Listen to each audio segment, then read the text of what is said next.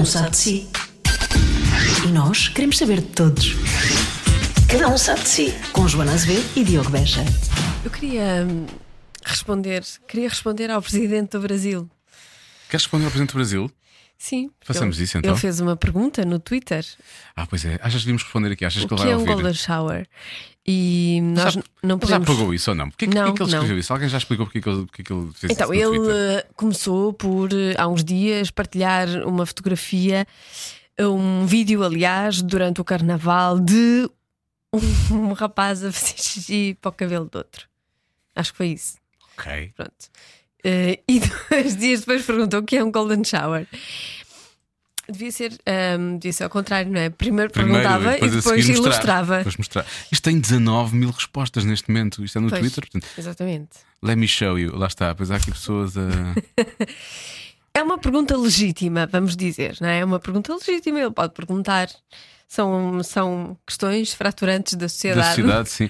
Mas há, Têm que ser debatidas. mas há muita gente a responder. Pergunta ao Donald Trump que ele, que ele, que ele grama.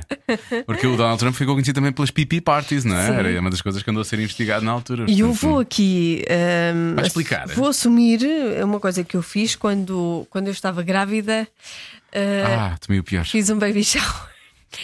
E- só que mandei um convite para toda a gente a dizer escreveste. convite para o meu golden shower que vai acontecer Mas na minha foi, casa isso foi. e não sei o quê. Isso foi, como é que se diz? Foi. hum, Foi propositado. Foi propositado, ok, ok. Sim, sim, sim. Portanto, senhor, Houve pessoas que foram lá ao engano, obviamente, não é? senhor Bolsonaro, sim. Eu realmente estava a estranhar a quantidade de pessoas que foi Sim, a sim. essa festa, não é? Por que estão aqui tantos homens? Tanta gente, tanta gente ah, com vontade de fazer xixi. com vontade de fazer isto. Pronto, mas aquilo Ai, que eu respondo ao Sr. Bolsonaro é que pronto, é um baby shower sem o baby Sei o baby, sim. e tudo em dourados. tudo em Tudo em dourados. E pronto, e é isso. Quando ele souber o que é isso, tendo em conta que ele já pôs essa foto há uns tempos, não é? Ele depois vai passar, vai passar ao passo seguinte, não é? Uh, passa- Passa, passando a redundância. Que é o que é que vem a seguir, não é? Seguia com. Pronto, é, é o Golden. Depois a seguir haverá outra coisa que ele vai perguntar também, com a certeza. Só não percebo o interesse, não é? O interesse. Eu acho que ele tem muito interesse. Ele eu acho tem que ele tem demasiado né? interesse é. nisso, mas eh, não vou aqui aprofundar mais. Neto demora mais cedo ou mais tarde, vai emitir um. Vai emitir um, um acórdão. Olha que eu não tenho advogada, não me ponhas em problemas. Neste momento não tenho advogada. Nós somos raia miúda, ele não quer saber de nós. não, não quer saber de nós, ainda Não bem. quer saber de nós. A única, a única forma era se eu eventualmente pegasse aqui num pau com pregos e agredisse durante este podcast. Ah, é? mas isso ele ia dizer que pronto, não tem mal nenhum, foi tu, só. não, tu devias estar em casa Sim, eu- na cozinha, em vez de estar aqui na rádio. mandar bocas e a falar de Golden Shower. Portanto, eu mereço, eu mereço. Ai, e no final diria: Joana Azevedo é o diabo. Ahm, cá estamos para mais um Cada Um Sabe de Si. Ah, esta semana, um convidado que nos, ah, pelo menos na nossa cabeça, ah, andá- andámos atormentados com, com o facto É de irmos falar com Nervosos mesmo. ele. Mesmo nervosos. É um convidado digno, ao contrário do início desta conversa, é um Esta convidado digno. Eu só espero que ele não vá ouvir. Ele, ele, ele também assumiu aqui no, no- no podcast que não é provavelmente a pessoa mais fluente em tecnologia. Vou dizer, Uhum. fluente em tecnologia. E portanto, provavelmente ele nem sequer vai ouvir esta conversa. Ainda bem. Porque se não ouviu este início.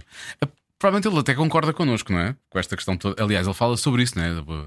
As opiniões que o Rodrigo tem, não é? E, e a forma como depois ah, se pode ou não manifestar em algumas situações nas notícias, mas que supostamente quando está a dar notícias não se manifesta, Não não, é? Porque é um, é, um, Sim.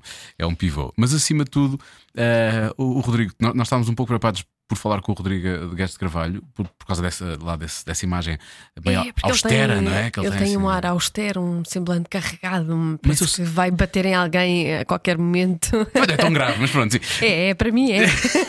Eu tenho medo dele. Mas eu sabia que ele tinha sentido de humor e, e nós começámos mesmo a conversa a dizer-lhe isso. Olha, nós estamos um bocado aflitos com isto e por aí fora. E ele, de- não vou dizer que nos deixou à vontade, explicou só o lado dele, obviamente, Sim. em relação a essa, essa imagem que se calhar ele projeta não só em nós, mas em mais pessoas.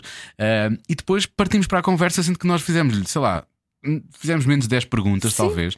Porque ele é um contador de histórias. E é isso que vai ouvir aqui. É uma história. Vai ouvir a história dele desde criança Sim. até, a- até pegar num projeto musical. Sim, adolescência na, na- na cidade do Porto, como é que começou a trabalhar em algumas coisas, como é que isso se, se ligou à música ou não ligou à música, porque é que o afastou da música ou não, enfim. Mas de uma tudo isso. forma muito eloquente. Isto parece um livro, parece um É- audiobook. É um audiobook, exatamente. Ele, está- ele, em vez de escrever um livro com a história, com a história ele esteve aqui a ditar. Portanto, Sim. alguém agora que escreva. Exatamente. O livro está escrito. Mas é uma conversa deliciosa. Vamos então a isso. O Rodrigues de Carvalho no Cada Um Sabe de Si. Cada um sabe de si. Com Joana Azevedo e Diogo Beja. Ponho esta cena, não é? Se Eu prefiro. chegaste uma vez a fazer rádio ou não? Por acaso era, Fiz. era o que eu ia perguntar. Quase toda a Uh, gente da fiz, na televisão T- fez. fiz na Já. TSF uh, e na Rádio Geste. A E a velha- Rádio Geste. Essa rádio que nunca ninguém percebeu o que era. Com os salários milionários. E... Que era a Moura Guedes, o Henrique Garcia, Sim. Margarida Pinto Correia. Epá, mas aquilo durou pouco. A TSF fui para lá com a Lorinda Alves, epá, mas não, não aguentei porque era acumulava com a RTP e era aquele horário, era horários. aquele horário cão de entrar às 5 da manhã ou 6 da manhã. Epá, fiz para aí 3 meses, ao fim de 3 meses já não, já não dava. Não dava mais. Rádio Geste, quer dizer, já estava esquecido desse nome.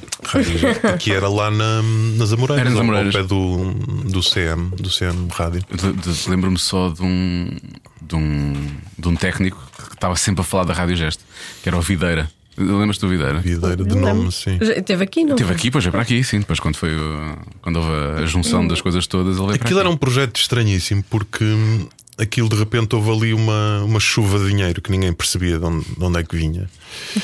E eu fui para lá por causa do Henrique Garcia. Henrique Garcia que ficou a, a esfiar aquilo. E o gajo convidou algumas pessoas da RTP, depois assim uns nomes sonantes, a Moraguedes e não sei o quê, mas depois aquilo não. Porque aquilo nunca se percebeu bem o que era, percebes? Não. Devias ter ido era pelos rios de dinheiro, não pelo Henrique Garcia.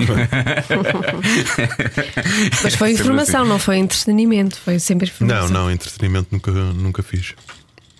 Só que o, o problema da Rádio Gesto era esse: era que aquilo não se percebia bem o que era, percebes? Era, é uma rádio de informação, é uma rádio de programas, é. Pá, aquilo abriram o microfone, iam pondo uns discos e liam umas notícias, mas não, aquilo não tinha projeto. Fica tipo nenhum. uma manta de retalhos à É. altura, não é? E fica só estranho. Pois, isso percebo. Por isso é que durou pouco tempo. Olha, não sei se tu viste que nós há bocado colocámos uma story no Instagram a dizer que estávamos ligeiramente intimidados com esta conversa. Intimidade. Intimidados. Porque Sim. Não sei porque Não é, não é com a conversa, é com a pessoa. Não é com a conversa, sim, é com, com a pessoa, Ai. pela pessoa com quem vamos conversar. A com a voz já, está, presa. já, está, já já está a ficar com tosse e Não tudo. sai, não sai. é de não conhecer. Pois é. Não, mas é que, por exemplo, eu trabalhei há alguns anos na SIC, não trabalhámos diretamente, porque eu trabalhava na grelha e tu estavas, obviamente, na, na redação, e eu não entrava muito na redação, porque eu sempre, eu sempre, mesmo não sendo puto, quando fui para lá como puto, não tinha coragem de entrar nos sítios, tinha vergonha. Depois já não sendo puto, havia sítios em que eu entrava sempre um bocado a medo e a redação era um desses sítios. Ah, mas mas ah, lembro-me sempre, no- nos corredores, tu eras muito divertido e lembro-me sempre da- das histórias que contavam contigo, e mesmo quando, quando às vezes estavas a coordenar ao fim de semana também, por aí fora, e, e, portanto sei que há, há um- há uma imagem que tu tens, a imagem de pivô, mas sei que para lá disso há um, há um Rodrigo que é muito mais divertido. Mas as pessoas não têm às vezes essa noção, não é? E nós próprios estamos assim um bocado, queremos muito falar com ele, mas Nem conseguimos associar. É uma imagem que não se, consiga, não se consegue associar à galhofa. Ah, não? Não. Não, mas Não. É, é- sou, sou completamente diferente. Eu tenho um, um enorme problema que hum, eu já nem me recordo eh, como era a minha vida sem ser figura pública, não é? Porque eu comecei na RTP em 86. Muitos anos, pois. Portanto, estamos a falar de 32, 30. de 30, 30, 33 anos.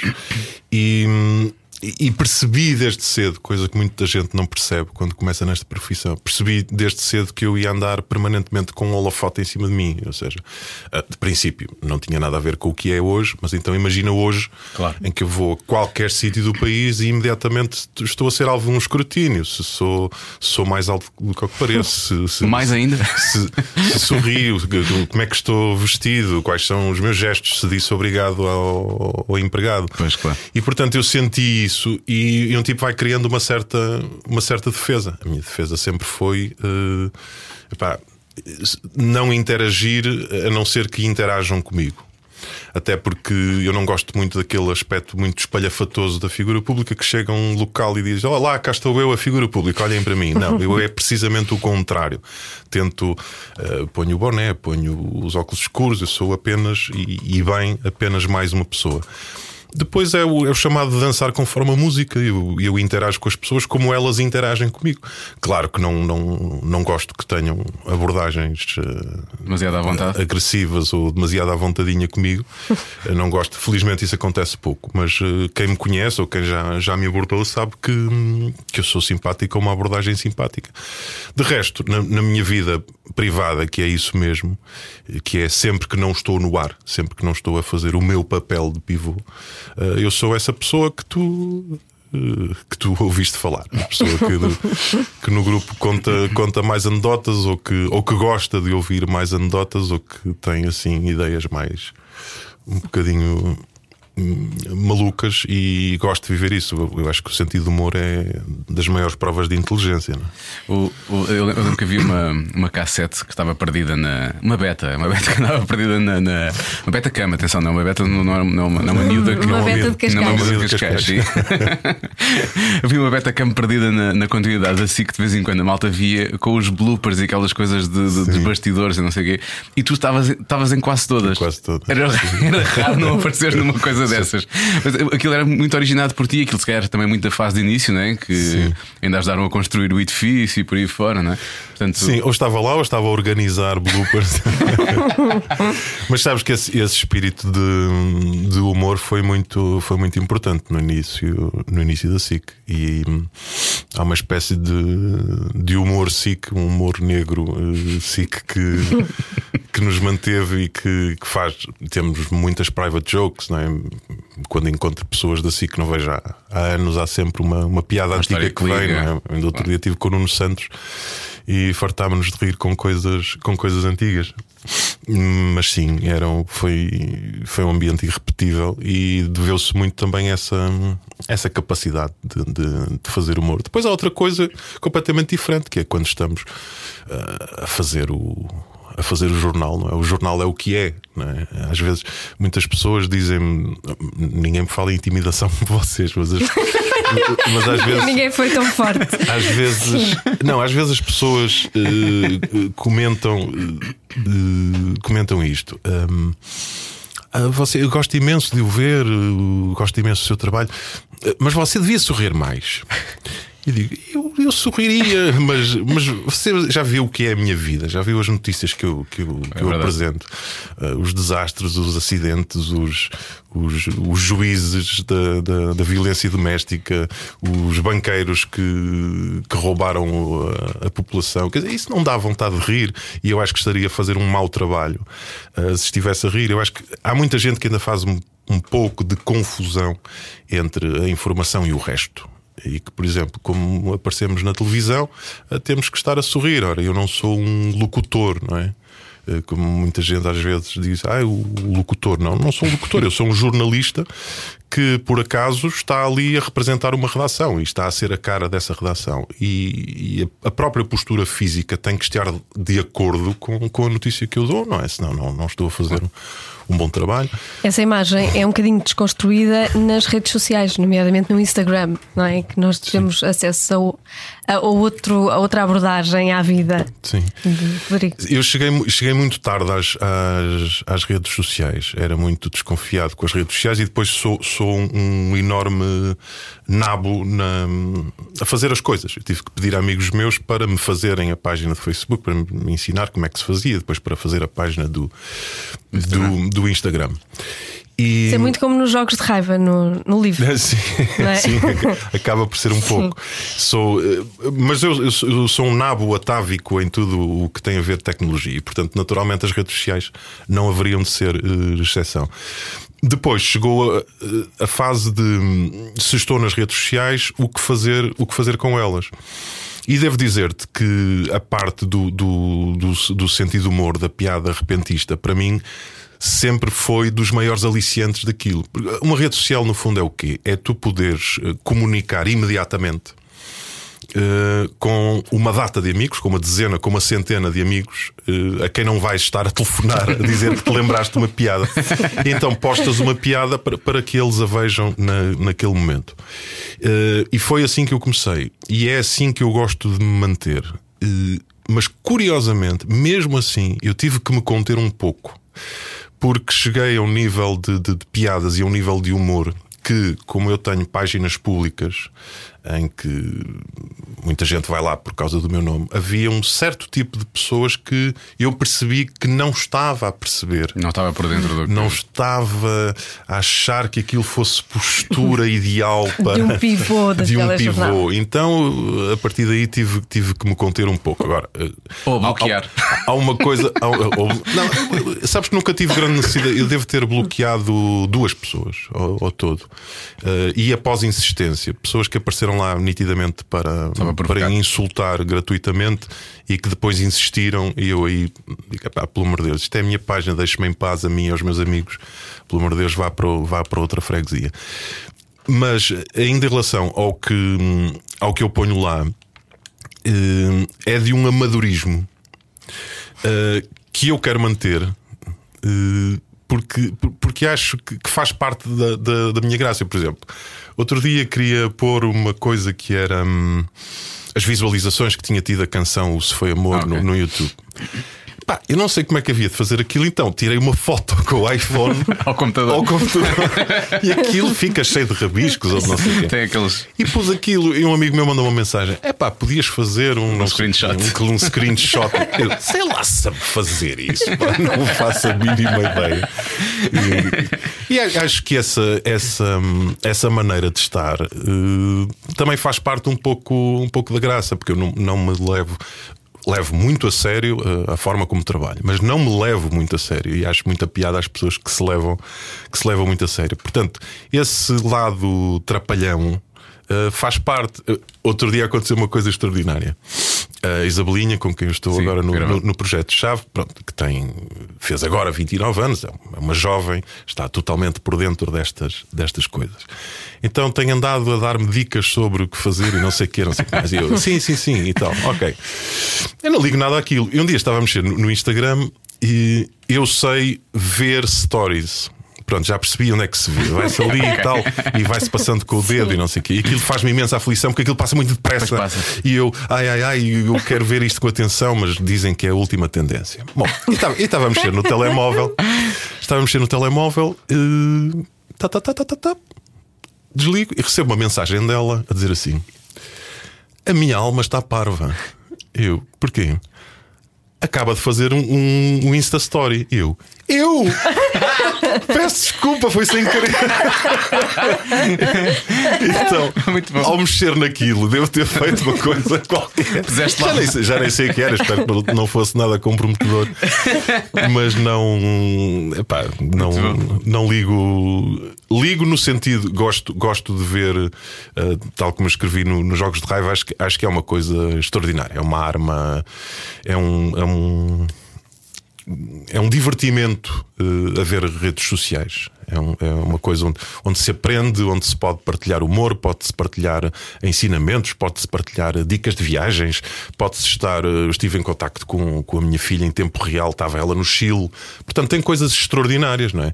Agora, depois tem aquele lado negro, não é? Que é de, de dar um, um protagonismo a pessoas que, que nunca o teriam de outra forma, que, que aparecem ali só para para azucrinar, não é? Mas isso é o chamado comes with a job. Pois.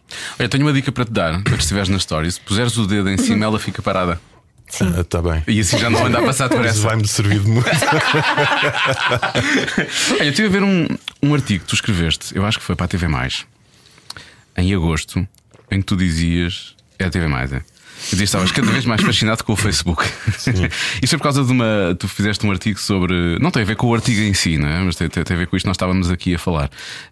Apesar de já- ter percebido que não sofres assim tanto quanto isso com as redes sociais. Mas tinha a ver com a comparação na praia dos, dos meninos que fazem xixi, dos cães. eh, Houve ali uma comparação, mas que foi tirada de contexto por algumas pessoas. Sim. Porque obviamente há sempre um início, um meio e um fim de, de- de uma crónica.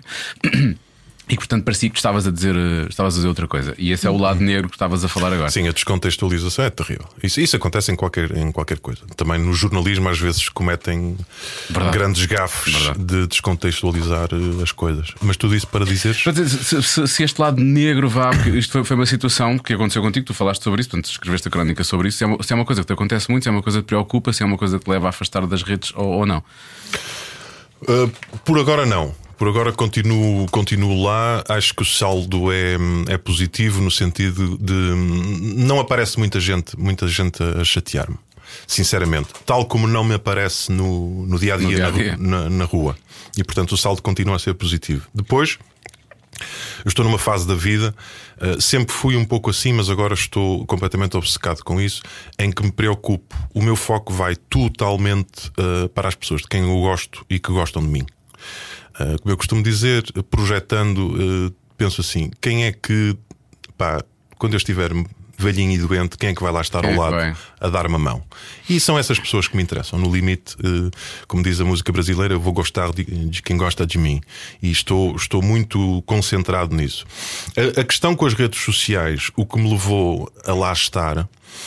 Uh, foi, foi muito o lado romancista que fez, que fez nascer os Jogos de Raiva. Eu, quando acabei o Pianista do Hotel, não, não, não tinha planos para fazer de imediato um livro. E hum, ainda não estava nas redes sociais. Uh, mas comecei a observar, porque é isso que um romancista faz, está permanentemente a observar. Comecei a observar a forma como isso mexia com a vida das pessoas, nomeadamente do, do- sobretudo dos meus colegas da SIC, porque eu passo na SIC mais tempo do que passo em casa. E estamos a falar de, na maior parte das vezes, jornalistas, pessoas adultas, informadas, hum, experientes. E lembro perfeitamente, estávamos no chamado fumódromo da SIC, o sítio onde, víamos, onde vinhamos fumar, e uma, uma, uma grande jornalista da SIC, não interessa quem, estava furibunda porque ela tinha feito uma ela tinha feito uma reportagem. E essa reportagem pelo que eu percebi tinha sei lá mil likes que coisa maravilhosa. E havia um comentário. Um comentário negativo. Alguém que não só não gostava da reportagem como a insultava de alguma forma ou não sei o quê. E ela estava eh, completamente cristalizada naquele comentário negativo. Ficou ali só. Pois. E isto eu fiz uma espécie de zoom out, observar a- as pessoas e, e pensei: o julgamento dos outros sobre nós é de facto uma coisa muito forte e que condiciona muito a nossa vida, por mais que nós digamos que não. E uma das coisas que as redes sociais trouxeram eh, e que a mim me afetou menos, primeiro, talvez por eh, por personalidade e também por experiência de, de- de posição pública, foi que as pessoas passaram a estar na esfera pública. Eu estou na esfera pública há 30 anos. Não havia redes sociais, mas havia na RTP, havia os telefonemas, o- as cartas. as Eu cartas. recebi imensas cartas. Pois os e-mails. Excelentíssimo senhor Rodrigues. o senhor Rodrigues esteve muito mal porque não sei o quê. Portanto, esse juízo público eu já o sentia na pele, de alguma forma.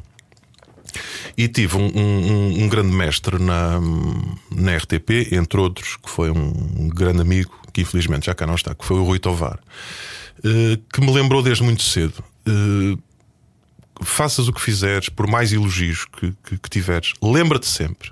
Ele dava sempre esta imagem. Há um tipo qualquer num, que está a ver televisão num café em Penafiel e que te está a insultar. O gajo não te grama. Haverá sempre alguém que não te grama. E quanto mais cedo aprenderes a viver com isto, melhor. Eh, pronto. E eu fui vivendo eh, com isto e aprendendo a lidar com isto. Claro que há coisas que às vezes eh, magoam, mas um tipo conta até 10 e segue em frente. O que é que as redes sociais trouxeram? Para pessoas que não estavam na esfera pública, chamado cidadão mais comum, que tem uma visibilidade igual a qualquer outro, Anónimo, supostamente também. anónimo supostamente, ele passou a estar na esfera pública assim que posta qualquer coisa. Porque o que ele posta está ao alcance dos seus amigos e dos seus amigos multiplicados por mil, ou se estiver público, basicamente de toda a gente. E então pessoas que normalmente vivem rodeadas no conforto do seu círculo de amigos, do seu círculo de familiares, onde somos sempre ótimos, não é? Somos sempre, Ai, que Somos sempre gira. queridos. Somos sempre queridos e somos sempre um gênio incompreendido. E de repente estamos lá fora no mundo. Epá, e o mundo às vezes não, não, não gosta de nós pelas razões eh, certas, erradas, maldosas, não interessa. E esse choque que as pessoas, que toda uma sociedade estava a sentir e que, que eu vi ali no exemplo da, da minha colega, de que não interessa os 4 mil likes, ela ficou cristalizada, ela não vai dormir por causa do, do comentário depreciativo. Isto para mim foi um maná em termos de, de romance. Eu disse: "Epá, eu tenho que escrever um romance que vai partir eh, disto, da, da forma como nós precisamos permanentemente de, da validação dos outros. Nós precisamos dessa, dessa, dessa permanente va- validação. Não é por acaso que nós, ao longo da nossa vida, se tu reparares, nós vamos.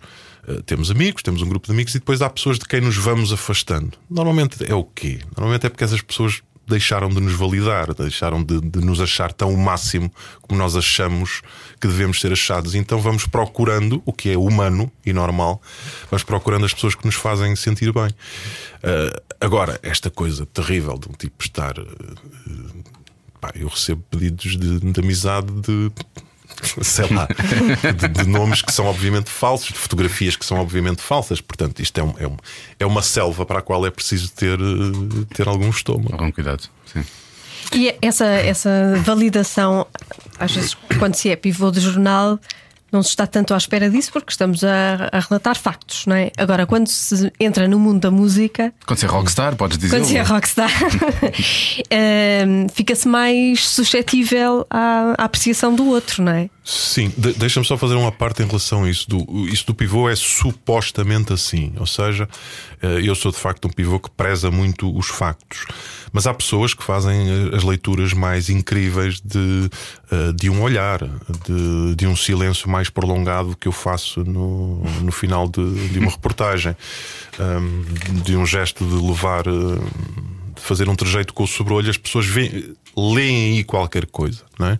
E, e imediatamente acabam E, e são por- as por- pessoas por um- que leem ou, ou, ou, ou há alguma intenção mesmo nessa, Na nessa maior, expressão? parte, na maior parte das vezes as pessoas leem. As pessoas leem o que querem, o que querem ler. Há, há- há dois tipos de pessoas que para mim são, são muito perigosos porque são que- pessoas que cegam muito facilmente. Que são as pessoas muito partidarizadas, não são. Não estou a dizer, não tenho nada contra a política, muito pelo contrário, acho uma atividade muito nobre. Partidarizadas eh, entre o PS, o CDS, o PSD e as pessoas do futebol. São dois tipos de pessoas que É são, não são capazes, não, não tentem convencer do contrário, mas normalmente não são capazes de um juízo objetivo em nenhuma circunstância. E portanto, pá, se, sei lá, se o Sporting perdeu e por acaso há ali um trejeito no final da peça que parece ao espectador que é um sorriso, ah, está a gozar com o Sporting ou não sei o quê. Pronto. Eh, Normalmente as pessoas trasleem.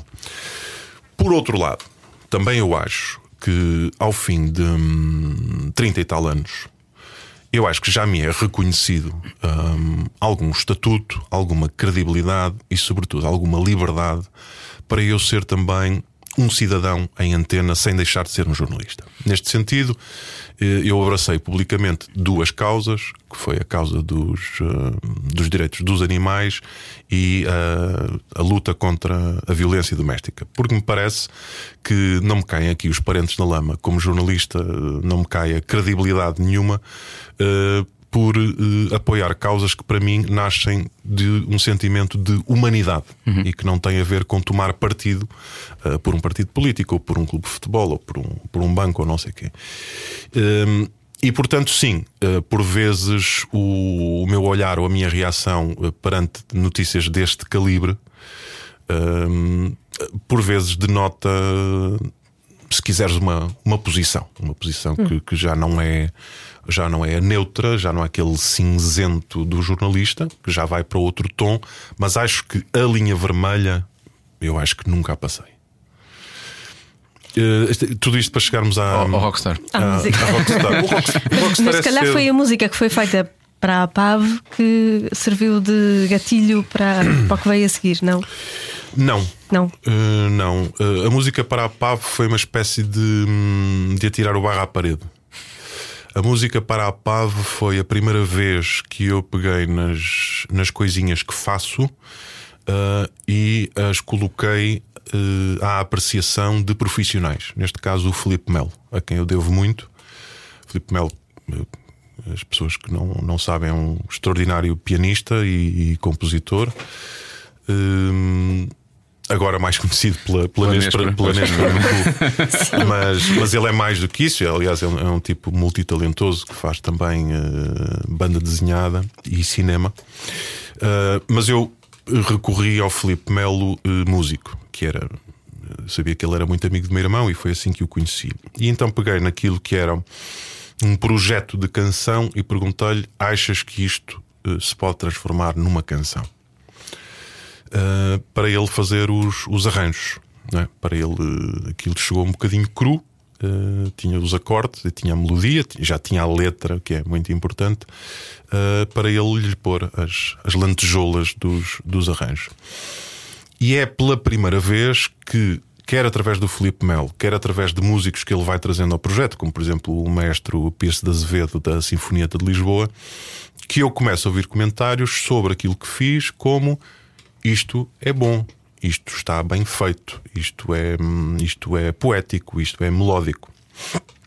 Mas a minha história com a música tinha começado muito antes e eu pensei que estava morta. A minha história com a música é a minha primeira história. É uma história muito antes do jornalismo, até antes da escrita, é uma história de infância. Eu sou das poucas pessoas uh, que ainda foi contemporâneo dos Beatles. Eu, eu, soube da separação dos Beatles pela imprensa. Mas muito, mas muito novinho. Muito novinho, muito, muito novinho. novinho. Eu, quando os Beatles se separaram, eu tinha 7 anos, mas já tive essa percepção uh, do. E lembro perfeitamente de. Porque eu estava há dois anos, desde 68 mais ou menos, a entrar no universo dos Beatles. E quando eles acabaram, eh, lembro perfeitamente essa sensação. Eu era muito miúdo e disse: não, não é, mas eles não podem acabar. Mas como acabaram? Isso não é possível, não podem acabar. Uh, mas tudo isto para te dizer que eu, que eu era um miúdo, eu era filho único e fui filho único durante muitos anos, e então era sobretudo ou observava os adultos uh, que faziam, felizmente para mim, a sua vida de adultos sem qualquer concessão à criancinha, não havia cá cuidados com as criancinhas, né? Criancinha. Eh, observava, estava lá no seu canto, tinha, tinha o seu lugar na cadeia alimentar, não é? É verdade. Mas isso é verdade. E ninguém brincava com as crianças. Sim, não. claro que não. Não me lembro dos meus pais brincarem com. E não se privavam de fazer o que quer que fosse. Nada, ou de falar sobre o que é que for. Isto é absolutamente e nós, verdade. E eu cresci muito assim. Eu cresci muito a observar o mundo dos adultos. E portanto, eu ou estava a observar os adultos, ou estava no, no, no meu quarto, onde felizmente havia um giradiscos, e onde ia ouvindo músicas e hum, tinha uma velha raquete de, de, madeira que eu virava ao contrário e era a minha guitarra. Claro. Portanto, comecei a fazer aí os meus primeiros lip syncs, como agora se chama e que na altura se chamava playbacks. Uh, Lembro-me perfeitamente que foi ouvir uh, esses discos de vinil que, um, que eu, eu aprendi inglês avant la lettre. Eu, quando cheguei ao liceu, eu ainda apanhei aquela fase em que os liceus eram francófonos uhum. e depois é que começaram a, a, dar inglês. Mas eu, quando cheguei lá, estava muito preparado para, para o inglês. De ouvir os Beatles, os Supertramp, de ver as letras os, os também. Floyd. Exatamente. Isso era muito importante. O objeto vinil, lembro perfeitamente que tipo, tirava o, o disco, punha o disco e imediatamente sentava-se a ler as letras é e, e, a, e a acompanhar. Eu tive muita sorte porque Uh, os meus pais tinham vários amigos uh, que trabalhavam na TAP, no Porto. Uh, não só o Porto tinha uma, uma cena musical forte, hum. grandes amantes da música, como havia uma ponte Porto-Londres muito forte na altura, e essas pessoas que trabalhavam na TAP tinham como incumbência trazer para os amigos discos. os discos que, que, que, ainda não tinham saído cá, porque no Porto havia uma ou duas discotecas. E foi assim que eu, que eu, que eu por exemplo, uma das coisas que eu lembro agora. Um, eu recebi o álbum branco em 1968. Foi trazido de Londres por um grande amigo dos, dos, dos, meus pais. E portanto, a minha relação com a música começa aí. Hum, pouco depois, hum, eu percebo que a paixão é tão grande que eu quero aprender um instrumento. Agora, estamos a falar do Porto 1970, 71, não havia basicamente nada. Uh, como há hoje, muito menos YouTubes para, para um tipo ver vídeos. uh, havia só o Conservatório Superior de Música e de resto não havia nada. E, mas a minha mãe lá conseguiu descobrir uma, uma senhora muito velhinha que tinha sido professora do Conservatório de Guitarra Clássica e que uh, na altura estava aposentada em casa, mas que dava aulas particulares. Muito bem, então lá vai o Guedes. Eu vivia na Foz uh, do Douro. Uh, lá vai o pequeno Guedes com uma guitarra que se conseguiu comprar em segunda mão, com o seu estojo, para o centro do Porto, para a Praça dos Leões, que é mesmo no centro do Porto, ali ao pé da Batalha, no autocarro, no 78, e eu todo entusiasmado, lá fui começar as aulas de guitarra. A senhora era de facto muito velhinha. Só constatei isso quando, quando cheguei lá. Uh, pá, toco à porta, um prédio antigo do Porto, um cheiro a mofo, um bafio, a senhora vem, vem uma, criada, uma velha criada a abrir a porta, eu entro, uns cortinados, uns reposteiros verdes escuros, tudo na penumbra, a senhora deitada com um chile, com umas pautas à frente, Epá, um ambiente sinistro. Mas eu, ok, pronto, uh, se é preciso isto para aprender é. guitarrinha, vamos lá, vamos lá aprender isto. Pá, comecei, tive, tive um, uma força de vontade enorme. A senhora estamos a falar de uma senhora que era velhinha em 1970, portanto, aquilo era old school, era old clássico, school. Clássico. Era guitarra clássica, pauta, solfejo, uh, teoria musical primeiro. Pai, durante um mês não toquei na guitarra, foi só uh, teoria musical e, e pá, peças muito complicadas de Vila Lobos, de pá, coisas incríveis, mas eu eu queria tocar Beatles, queria tocar Led Zeppelin e disse: Eu tenho que passar por isto, eu sairei daqui a tocar com as Beatles, bases, Led Zeppelin. É? O tempo vai passando e um belo dia eu chego lá, já, estava, já andava num sofrimento, porque aquilo parece que há um momento quando estás a aprender guitarra que aquilo não anda para a frente. E um belo dia chego lá e havia uma peça qualquer de Vila Lobos que eu andava a ensaiar. Eu abro a pauta, ela tira-me aquilo da frente e coloca uma pauta feita por ela e em cima da pauta vejo três fotografias sinistras de crianças que eram as netas dela. Então o que é que se tinha passado? A senhora tinha escrito uma peça para guitarra clássica que se chamava Três Graças, Três Amores. E eu era a cobaia para, para tocar Três Graças, Três Amores. E então vamos lá. Epá, eu começo a olhar para aquilo, já tinha uma, uma grande noção de guitarra, começo a olhar para aquilo. Epá, eu não tenho dedos para isto. Está, isto, isto são acordes de sete dedos. Um, epá, começo-me a esforçar e ela. Uh, Pá, foi a primeira vez que me bateu-me com uma vareta. Lembro perfeitamente do, do som dela, que era eu dei um Fá e era, ela queria Fá sustenido. Fá sustenido! Fá sustenido! E bateu-me com a vareta nos dedos. E foi um terror. Ainda aguentei, ainda tentei tocar três graças, três amores durante uma semana. Após o que uh, um belo dia regresso numa, numa cena cinematográfica, venho no 78, saio na Foz do Douro, já fim de tarde, já de noite. E eu saio, e, e o, o, o, meu prédio na, na Foz, na Praça de Liege, era mesmo ao pé da paragem do autocarro. Mas tem umas árvores. Então eu saio e à chuva fico parado em frente ao prédio. E anos mais tarde reparo que era eu fui em miúdo a figura do exorcista, do póster do exorcista, que é uma figura com uma coisa na mão, esse, uma pasta na mão em frente a um prédio banhado pela luz coada de, de um candeeiro. Tiro a guitarra do estojo, calmamente, e desfaço a guitarra. Isso é uma atitude muito rock. Desfaço, exatamente. Rockstar, lá está. Desfaço a guitarra contra, contra uma árvore. Uh, sim, Rockstar. Uh, mais tarde disseram que era por eu ser uh, escorpião, não sei o quê. Não ligo nada a essas coisas dos, dos signos, mas pá, isso é mesmo de, de escorpião. Então faço, parto a guitarra e faço uma jura. Nunca mais toco guitarra na vida. Isto é uma merda, um suplício, eu não sei o quê. Nunca vou conseguir e não sei o quê, não sei o que mais. O problema das destas, destas coisas é que às vezes elas materializam-se.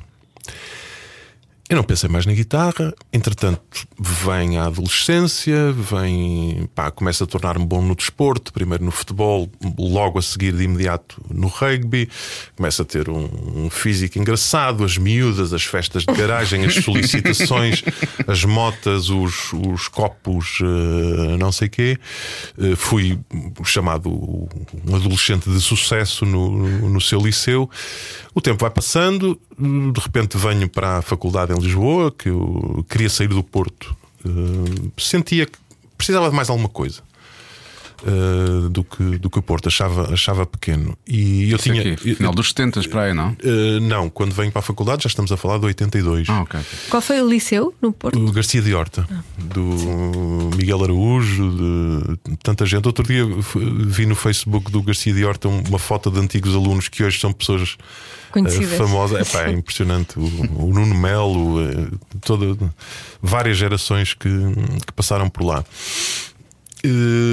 E venho para Lisboa para, para a comunicação social, onde se segue o quê? Ainda tento eh, jogar rugby, porque eu fui internacional júnior no, no CDUP, ainda tento jogar no CDUL, mas os primeiros anos, anos 80, eh, sozinho em Lisboa, faculdade, não sei, não é preciso pintar-te mais nada. né?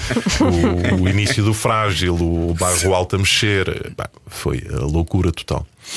Nesse período acontece uma coisa muito engraçada. Ahm, no bar da faculdade eh, havia sempre, há sempre um tipo de boina e de, Sim, de sim, óculos e de barbas, um, aquele que eu chamo, que nós no Porto chamamos os subjetivos. Subjetivo. é melhor que hipster, mas realmente é verdade. Havia sempre uns subjetivos. E, hum, e alguns subjetivos, como faz parte, tocam guitarra, não é? ou, uh, ou cometem guitarra. E, e- to- e tocam aquela guitarra que eu chamo a guitarra de campismo, né? que é o Dó, Fá, Sol, né? Tá, tá, o Dunas. E, e muitas vezes eles estavam ali, não, mas, mas na boa, fazíamos todos, todos parte do mesmo grupo. E, e, e, portanto havia ali guitarras. E eu via-os tocar, estava a vê-los, a olhar, pá, estás a fazer dó, agora vais fazer Fá, de certeza. Podias fazer um Fá com maior de sétima, mas não fazes ideia do A que é é. mais, a mais bonita e tal. Uh, Para lá podias- que não havia uma vareta, senão faço sustenido. Faça sustenido. Não, a seguir ao dó faço isto fica estranho. Podias ir ao Si bemol, podias ir não sei quê, podias vir cá abaixo ao Mi bemol e tal. Eh, Mas pronto. E reparei que eh, na minha cabeça tudo o que era teoria, tudo o que eu tinha aprendido estava lá. Percebes? Mas não tive a tentação de tocar, na, Tocar. na guitarra. Passa-se faculdade, a RTP. eh, Quando estou a entrar eh, nos primeiros anos da RTP, vem o desafio da SIC, que foi brutal até em termos físicos.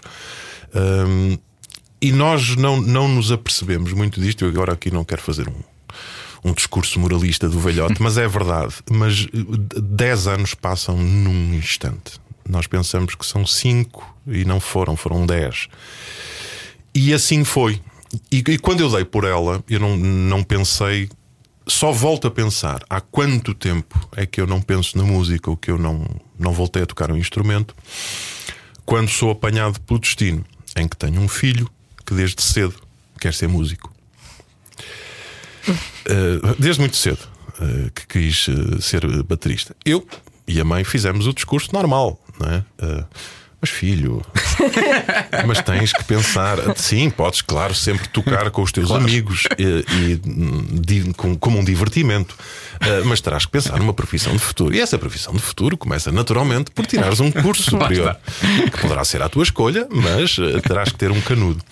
Fizemos o discurso todo.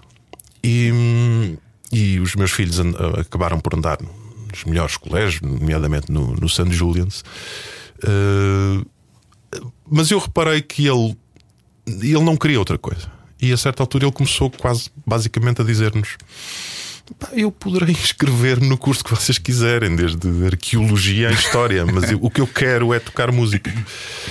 Hum, e pronto, passámos a fase do, do pai durão, depois do pai irmão, do pai conselheiro, do pai amigo, do pai não sei quê, até que um belo dia em que ele eh, falha olimpicamente na faculdade porque foi inscrito em História, onde nunca apareceu, não apareceu uma única aula. Hum, e um belo dia eh, ou uma bela noite, eu tenho uma enorme conversa com ele que começa com um enorme raspanete, com um ralhar, e que quase ao raiar do dia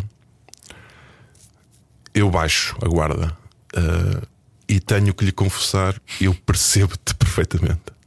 percebo-te perfeitamente. Isso é pá, a música é quando está cá dentro é, é horrível, não se, não, não, não, se consegue, não se consegue fugir. E então mudei a agulha no sentido de eu só tenho uma vida e só tenho um filho, e portanto, em vez de contrariar isto, o que eu vou fazer é então vamos embora, eu vou fazer o, o que for possível para, para te ajudar. Depois há outra coisa que, que, que me emocionou imenso na altura, que hum, quando ele começa finalmente a arranhar bem a bateria, eu começo a ver que as músicas que ele toca são as músicas que ele ouvia comigo quando era criança. Hum. As primeiras músicas que ele ataca são, são Led Zeppelin. Jogou baixo. E então, jogou baixo. Foi um golpe, um golpe baixo. E portanto há todo, há todo um caldo emocional que me, que me desperta de novo para a música. E eu não só lhe digo que o compreendo, como de repente começo a falar-lhe de música, começo, começo a contar-lhe histórias da, da, da, música, de que eu sei muitas e, e que me interesso bastante, e começamos a falar muito sobre, sobre aquilo. Uh, neste processo todo, ele, entretanto, foi, foi para Londres uh, tentar estar numa escola, mas a coisa não correu bem, acabou por, por regressar. Mas, mas pronto, convencionou-se que ele pelo menos iria tentar. E eu dou por mim, entretanto, as coisas mudaram, há montes de escolas de música e há, sobretudo, muitas lojas de música. E eu, um belo dia, absolutamente sozinho, já com 40 e tal anos, vou a uma loja de música e pego numa guitarra.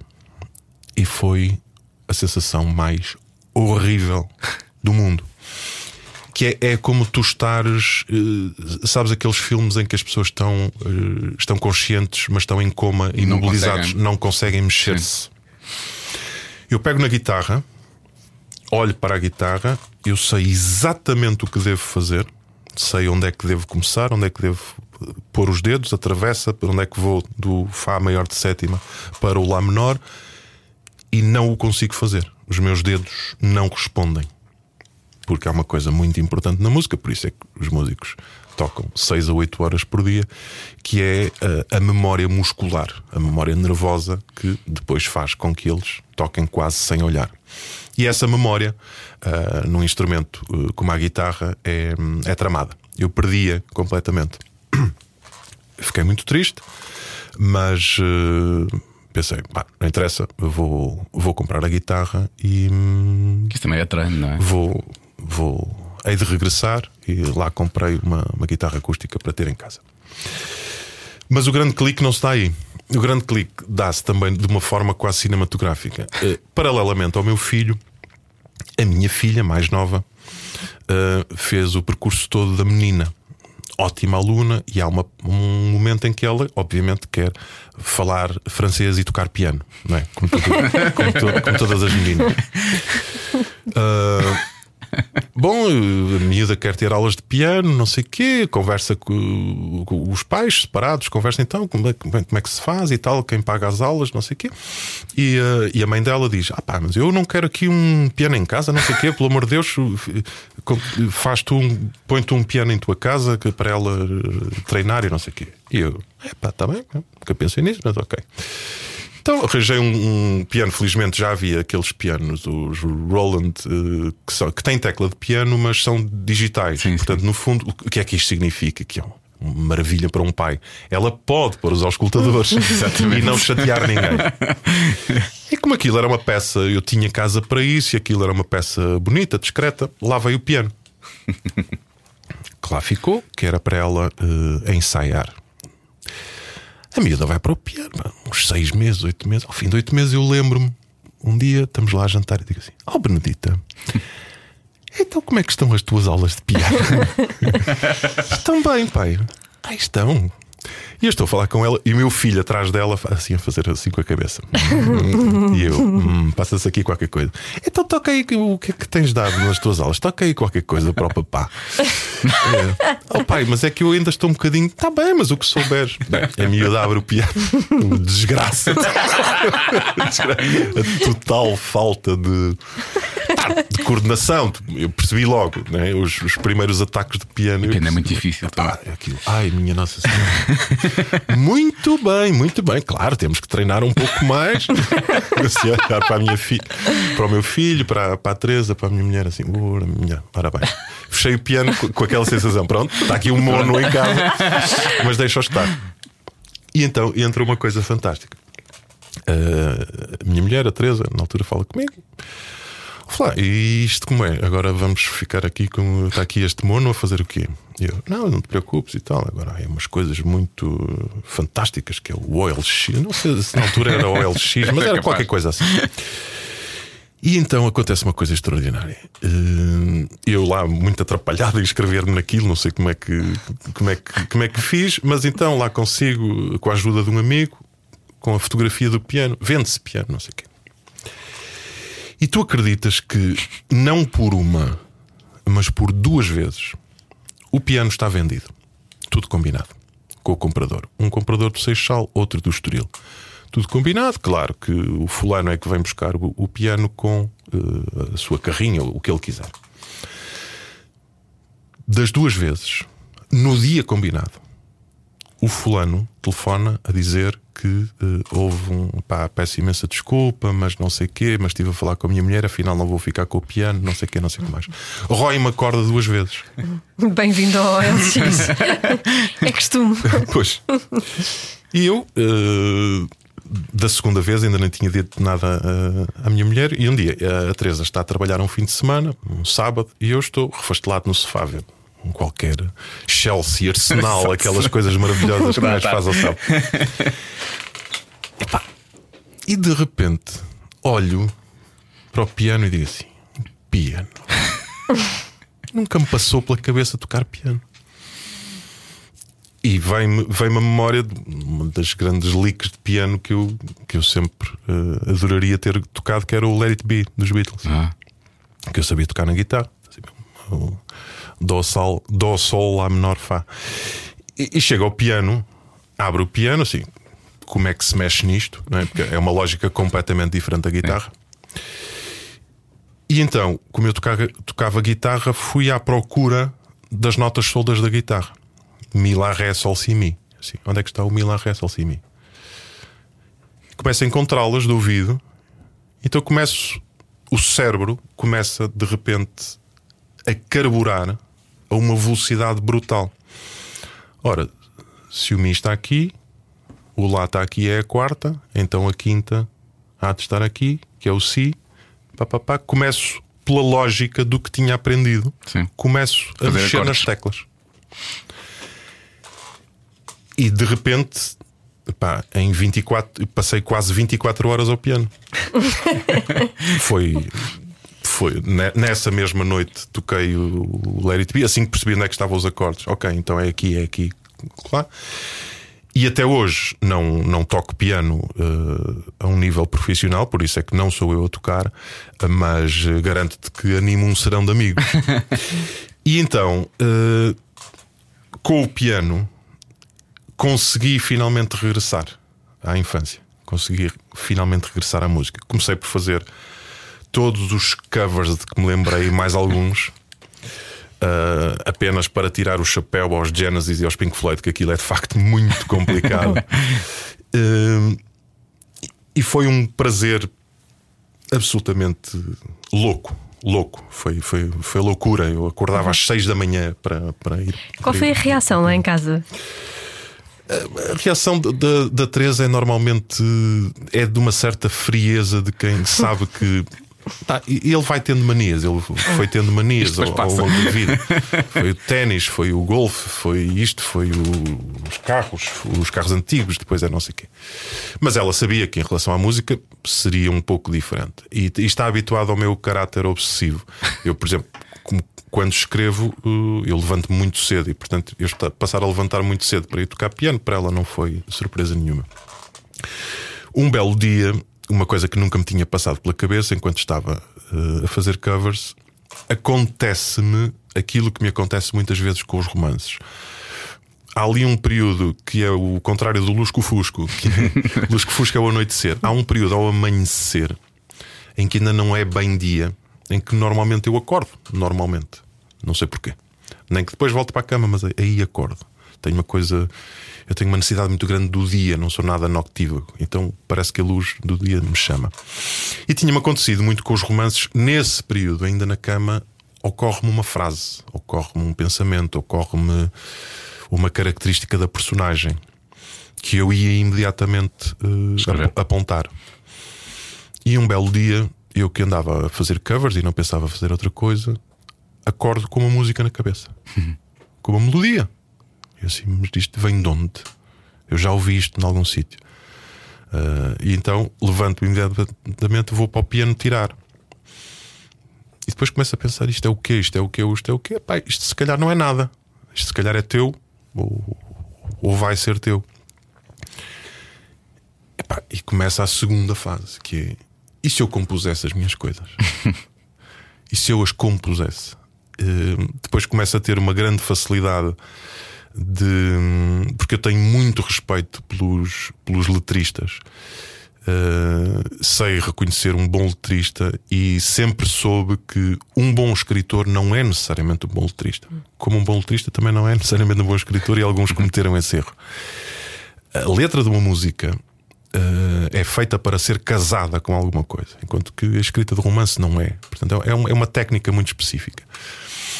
E então, à medida que ia experimentando melodias, uh, ia, ia fazendo o chamado vocalizo, que é uma primeira fase em que tu fazes só o And the greatest treasures to the Ah, é como eu canto. Ever trans the É exatamente isso. Que é isto depois há de ser qualquer coisa.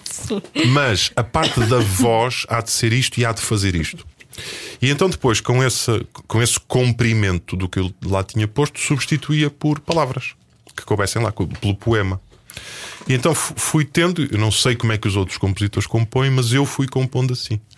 Ia fazendo uma melodia e vendo como é que me saía o vocalizo, gravava o vocalizo e depois substituía o vocalizo por letra e aquilo começava a encaixar. E assim foi, foi, foi andando. Depois comecei a tocar com, com dois amigos meus, lá está, que tocavam guitarra de campismo em tempos e que. Mas que acharam imensa piada a, a tocarmos e, e chegámos a fazer umas, umas primeiras sessões totalmente amadoras com uma colega minha da SIC, jornalista, que é a Débora Henriques. Sim. Ah, Que- foi a nossa colega ela, aqui. pois foi. Ela cantava? Can- eh, Ela cantou, ela, elas foi a primeira pessoa a cantar algumas das músicas que vão estar neste, neste disco.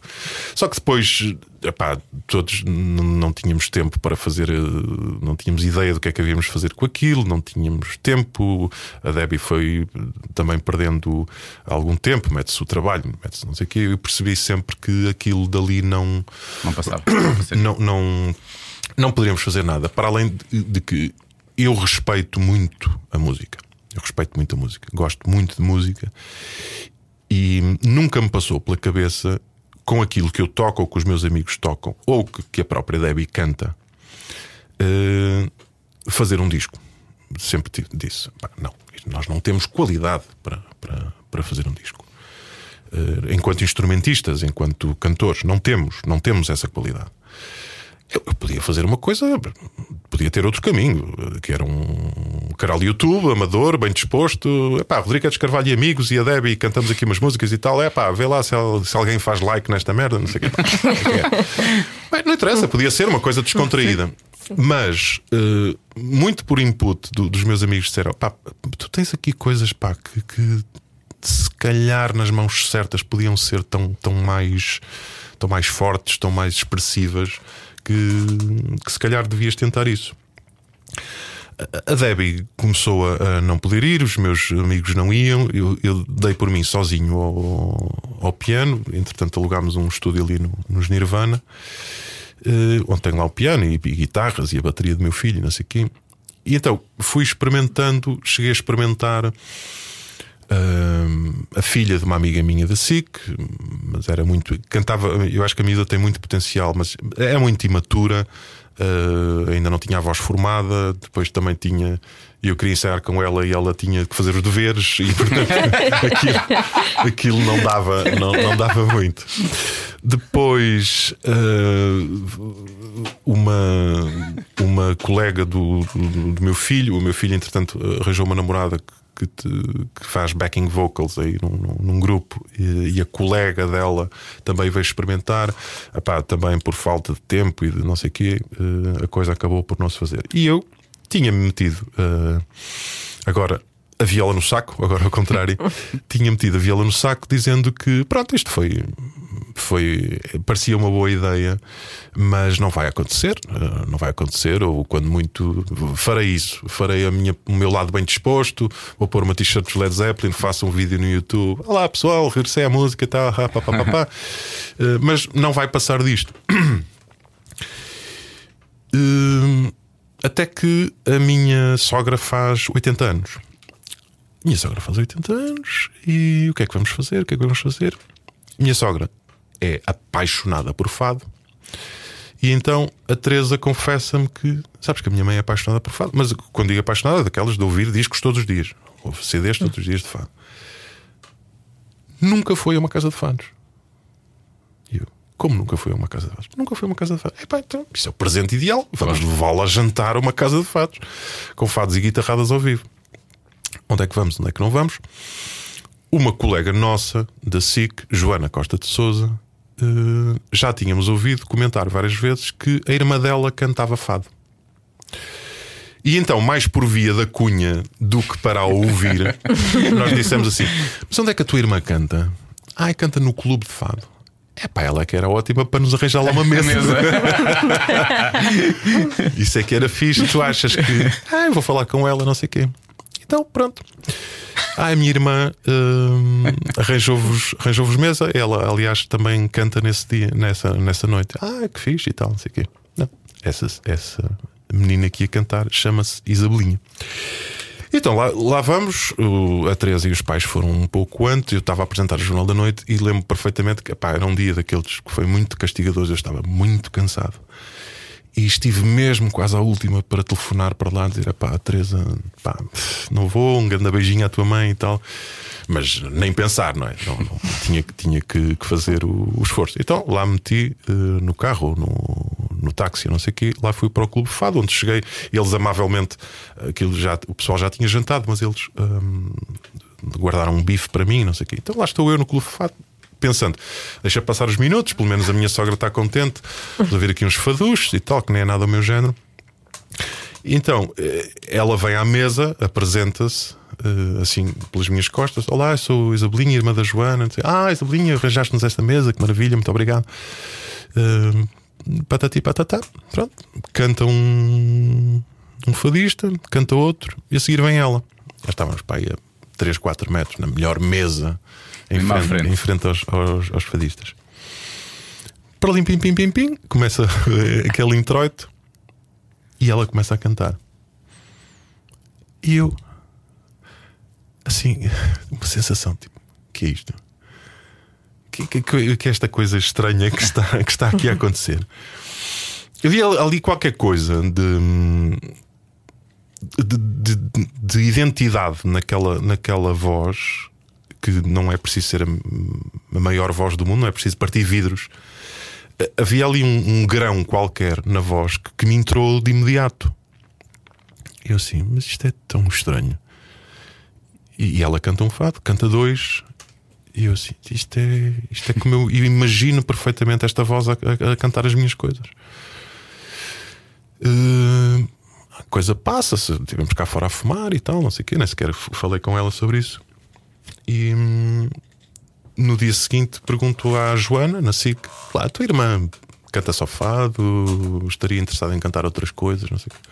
Ah, já sei, pergunta-lhe. Hum, então, e eu contacto através de mensagem, não sei o quê, e, hum, e ela, sim, um pouco desconfiada. Sim, eh, mas é o quê? E eu, é o quê? Eu não te sei explicar, pá. É música que eu faço, é música, sei lá, é em português, é em português. Agora, não me peças para te explicar que estilo é, não sei que estilo é. Ok, então vamos lá ver isso. E fomos almoçar e eu levei um computador com, com as músicas. E epá, foi uma sensação estranhíssima porque ela uh, começou começou a ouvir. Ah, as músicas tinham uma coisa terrível, que é que são tocadas por mim, até aí tudo bem, mas cantadas por mim, no sentido de dar, dar a voz guia, né? dar a voz guia ao, ao, cantor. Mas ela até por cima disso passou. E, e eu começo a ver na expressão dela um, um pouco a minha expressão quando eu a ouvi cantar. Ela depois diz-me assim: pá, isto é muito estranho porque eu eu sempre quis cantar originais, mas nunca soube o quê exatamente. Sabia que não era necessariamente fado, eh, não sabia o quê. E estou eh, completamente apaixonada por, por estas coisas. Depois havia a fase. Eu disse: então queres trabalhar e tal? Sim, vamos trabalhar. Então havia a fase de eu tocar agora para ela cantar. Epá, e foi uma coisa muito estranha, porque eu tocava e ela começava a cantar como se tivesse ouvido aquilo desde sempre. Percebes? E então a coisa começou e aí pensámos os dois: ok, temos, temos o material, temos a voz, agora precisamos de uma banda. Precisamos de quem, de quem corporize isto. Mas foi sempre vozes femininas, não é? As vozes que foram passando. Foram sempre vozes foram, femininas. Não, não, não, te, não me perguntes porquê. Não, o, o Cansada era uma letra eminentemente hum, feminina. Sim mas, eh, mas mesmo noutras letras uh, fugia-me um pouco a mão para, para a voz feminina, não me perguntes porque, como de resto nos meus romances, as personagens femininas também são, são, são muito fortes e são, e são, muito marcantes. Não, não é por razão especial, não, não faço por nenhuma razão, razão especial. E aqui neste, neste projeto, a certa altura, eu, pá, se me aparecesse o Robert Plant, seria o Robert Plant. mas, mas de facto, uh, prefiro que seja uma, uma, voz, uma voz feminina. Uh, e depois uh, veio aquela fase, ok, o que, é, o que, é, que fazemos com isto? E então veio o segundo grande embate que é pá, vamos atirar para cima porque ela própria disse: pá, o material é, é bom, acho que devemos atirar para cima, então vamos buscar profissionais a sério. E então já não me lembro de qual foi o processo, mas chegámos ao Ruben Alves. Uh, e eu fui googlar o Ruben Alves e disse: pá, mas este tipo toca com o Rui Veloso e com o Carminho e não sei o quê. o que é que este gajo vai achar da, da minha música? E, e foi, foi, foi um processo fantástico, porque de repente vejo o Ruben Alves a dizer sim, dizer sim, sim, sim, isto é bom, sim, eu quero fazer isto, sim, vamos fazer isto. Uh, e o Ruben Alves trouxe os outros músicos e trouxe, trouxe a banda e tornou-se ele, o Ruben também está numa fase em que também quer dar o salto que eu compreendo, porque o Ruben tem sido o pianista de muita gente, mas no fundo falta-lhe um, um, projeto próprio. Ele, ele, tem um projeto próprio uh, de jazz, uhum. uh, mas que é basicamente instrumentais, mas não tem aquele projeto de, de cancioneiro a que possa, a que possa chamar seu. E eu aqui disse-lhe: se estás interessado, eu convido-te para seres o, o, o, produtor e fazer os arranjos de todas as músicas, no fundo, ser parte integrante uh, do, do projeto. E assim foi, ele trouxe os outros músicos, trouxe o baixo, a bateria, a guitarra e pontualmente cordas, pontualmente guitarras de fado e, e avançou-se para, para a gravação do disco. E, e, de repente estou aqui. essa história é maravilhosa, adoro essa história. é uma caminhada que fazemos até chegar aqui e tu contas muito bem, que, que, é, que, que, é, que é incrível. Em, em ponto algum surgiu a, a ideia, ou até o, o teu filho ter dito: Olha, Posso participar no teu disco ou não? Isso está. O meu filho tem um, tem um enorme pudor nisso e, e eu também. Mas uh, o meu filho chegou a tocar quando eu toquei com os meus amigos e, e com, a De, uh, com a Débora. Uh, ele chegou a tocar algumas músicas. E posso dizer-te que a parte da bateria que depois foi gravada a sério pelo, pelo Camille, pelo Carlos Miguel, não é muito diferente. Ele tem os skills para, para o fazer. Temos ambos eh, quer eu, quer ele, temos algum pudor uh, nesse passo. E como, como neste momento temos um temos um baterista que é o Carlos Miguel. Agora, uh, há, uma, há aqui uma coisa em relação aos músicos contratados que, é, que eu já percebi que é terrível eles provavelmente nem sempre terão disponível. Enquanto nós não nos tornarmos prioritários para a eles, agenda é? é sempre. A agenda é sempre complicada. Eles terão sempre. Eu sei que o Ruben gosta muito do projeto, mas tem os seus contratos com o Rui Veloso e com, com o Roseta, não sei o quê. Pode ser que daqui a um ano nós sejamos a prioridade, quem sabe. Mas até lá, eh, agora já percebi que, que eles ficarão responsáveis por, por arranjar substitutos, eh, se for caso disso. Claro que, que, que eu gostaria que, que meu filho tocasse neste projeto de uma forma, de uma forma ou de outra, fosse, fosse na gravação, fosse, fosse em álbum, mas não deixa, deixa a coisa correr. E, e o projeto chama-se Chave. Chama-se Chave. De onde é que vem esse nome? Porque, porque, porque é o X. O X é estilo. a ser moderno. É mesmo rockstar. O X é est- chama-se chama chave porque tinha que se chamar qualquer coisa. Este- este- esta história também se conta muito simplesmente. Ele tinha que se chamar qualquer coisa por uma razão. uh, porque o grupo sou eu e a Isabelinha. E portanto, n- não fazia sentido o nome ser assinado por, o, o disco ser assinado em nome de Isabelinha. Né? Uh, Isabelinha canta Rodrigo Edes. Isso não faria sentido. Rodrigo e Isabelinha estavam fora, fora de A hipótese. melhor dupla de sempre. Porque Só já o nome. Chitãozinho e Chororó e outros, e outros do género. E então pensamos, ah, isto de facto é é uma palavra, ah, isto é um tipo ser picado pelo, pelo próprio rabo. Eu sempre gozei muito com a palavra projeto, né, que, que sempre me pareceu. Que acho que não sabem muito bem o que é que de fazer, dizem que têm um projeto Projeto. entre mãos. Mas e depois pensei assim: não, mas isto é de facto um projeto, por- porque é, isto não é uma banda tradicional. Isto é o quê? Isto é a Isabelinha canta em exclusivo o meu cancioneiro e eu escrevo e componho só para a voz dela. Portanto, nós somos, nesse aspecto, somos uma entidade. E essa entidade teria que ter um nome que, que extravasasse o Rodrigo Isabelinha. E eu avisei logo, quer, quer a Isabelinha, quer a força de produção com quem estamos, que todos os, nom os nomes de, de bandas rock é como as cartas de amor, são todos ridículos. todos. se vocês se sentarem e se pensarem, Rolling Stones é ridículo. Beatles quer dizer uh, escaravelho. Escaravelhos. Super Trump nem, nem tem qualquer classificação. É. Chutes e pontapés é ridículo. Uh, todos Que, os que eram nomes. para ser chamados Beijinhos e parabéns. Isso, beijinhos e parabéns. Deep Purple é mau também. dizer. são, são todos maus. Uh, The National é mau, não quer dizer absolutamente nada. Prodigy não quer dizer absolutamente nada. O próprio Pink Floyd é uma piruzada. Pois é.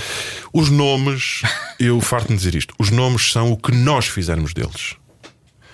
E os nomes vão tornar-se insignificantes assim que a música cresça mais do que o nome.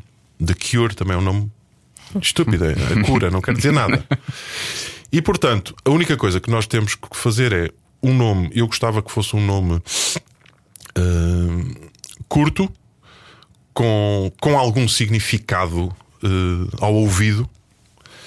Ah, e estava naquele processo de pensar como é, que, como é que os meus amigos todos do rock, como é que eles chegaram aos seus nomes? E então faço aqu- aquela caminhada mental muito simples, que é, estava a pensar no caso dos Doors. Os Doors são os Doors porque o Jim Morrison tinha acabado de ler o, o Aldous Huxley, que escreveu os Doors of Perception, eh, que é um livro sobrevalorizado, que basicamente é sobre uma tripe de mescalina, mas hum, o, o livro chamava-se The Doors of Perception. E, hum, e ele diz, claro, não se iriam chamar Doors of Perception, mas The Doors, as portas é um, uma coisa. Eu estava a pensar nisto e digo assim: e o que é que abre a porta? O que é que é mais forte que a porta que a abre? E ocorremos chave. Uh, ocorremos chave, escrevo, escrevo no, no papel e imediatamente aparece-me o X. Pensei, o X é um elemento para já diferenciador da, da chave normal Sim, da palavra em si. da palavra normal e o X tem a impressão que vai ser um maná em termos gráficos. Porque, porque, tipo, está na música, mas tem também que pensar em termos gráficos, não é? O CD, o póster, o, uh, o tipo de comunicação. Uh, pronto, e então uh, avancei com o nome para, para o pessoal. gostaram, gostaram logo muito. A Isabelinha passou passou fases. Uh, primeiro adorou, depois tinha muitas dúvidas. Uh, pronto, eu disse-lhe: pá, deixa correr, nós temos que nos chamar alguma coisa e depois será o que nós uh, o que nós fizemos dele. Dele, e assim que as pessoas se habituarem, já nem sequer uh, questionam porque é que se chamam Sim. Gift ou Legendary Tiger Man. é, é. podem sempre dizer que o X é a vossa linha, a tua linha cruzou com a dela. Exatamente, é? tens, tens, o, tens mil formas de abordar isso. Então, e digressão, vai ver? Estamos, estamos muito apostados. E e, mas nesta altura em que estamos aqui a falar, um pouco expectantes. Nós estamos com a força de produção da Sandra Faria, que tem o, o Bruno Nogueira e o Felipe Melo, que trabalha imenso em teatro. Uh, e se há coisa que ela sabe fazer é arranjar salas. Uh, eu acho que neste momento estamos naquela fase em que é preciso sair o, o CD. O CD tem 14 músicas e nós até agora só pusemos cá fora uma. Hum. E, portanto, eu vejo-me na pele de um promotor de espetáculos ou de um dono de uma sala que diz: Ok, mas o que é que lá vem? Isto é tudo assim, eles têm mais músicas do que esta, Sim. está tudo muito, muito expectante. Portanto, eu acho que o CDI será um, um desbloqueador. Eu aposto muito na sala uh, por uma razão. Acho que a Isabelinha, pelo que eu vi em, em espetáculos de fado, ela cresce muito, uh, transforma-se muito ao vivo. Eh, ganha uma força particular. E as músicas têm arranjos, as músicas são todas muito diferentes, ainda por cima. Uh, eu gosto de surpresas. Era uma coisa que eu gostava nos LPs antigamente, é que nós não sabíamos, não é? Estavas a ouvir Pink Floyd e a próxima é como? É uhum. É a abrir? É uma balada? É calminha? É o quê? E, e o disco, espero eu que, que as pessoas o vejam assim, porque ele é cheio de surpresas. Musicalmente, ele tem espaço, os arranjos fizeram espaços para que ele possa ser uma coisa em CD e ao vivo outra, eh, no sentido de crescer instrumentalmente eh, e criar um, um bom espetáculo.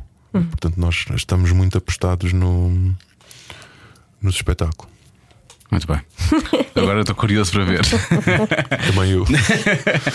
Olha, já passámos a fase da intimidação. Uh, e, e, e, então agora se calhar vamos fazer um jogo com o Rodrigo, não é? Vamos. Vamos a isso. Desde que não seja fazer Insta Stories. Não, não é fazer Insta Stories. Não não, não, não, não. tens nada a ver com isso. Não tens nada a ver com isso, pá. Olha, ó oh, periga, não tens nada a ver com isso. Não tens nada a ver com isso. Não tens nada a ver com isso. Não tens nada a ver com isso. Portanto, ela vai fazendo perguntas. Ai, Quem responder não tem nada a ver com isso, perde. Uh, também não ganha nada se ganhar, não é? E vamos respondendo às perguntas por aí fora até. São o quê? São quatro? São quatro. São, são quatro? quatro? Sim. Quer ver que perguntas é que tu preparaste para o são Rodrigo? Calmas. Eu já estou a ouvir, são calmas. São, sim. Mas, mas espera, mas. Hum ela faz a pergunta e para os dois. Tentamos... Sim, para os dois. Eu respondo eu, respondes tu, etc. Ah, mas não tentamos atropelar o outro. Não, não, não, não. não. Há tempo. não. Tive a ver quem respondia primeiro, não é? Não, mas são tranquilas, não é? Só há uma que é assim um bocadinho mais. Hum, o que é que vai ser daí? Estranha, mas logo se vê. logo se vê. logo se vê. Uh, se pudesses criar uma regra que toda a gente iria cumprir, iria seguir, qual seria essa regra? No mundo. No mundo todo? Sim. Mas assim, o país no mundo.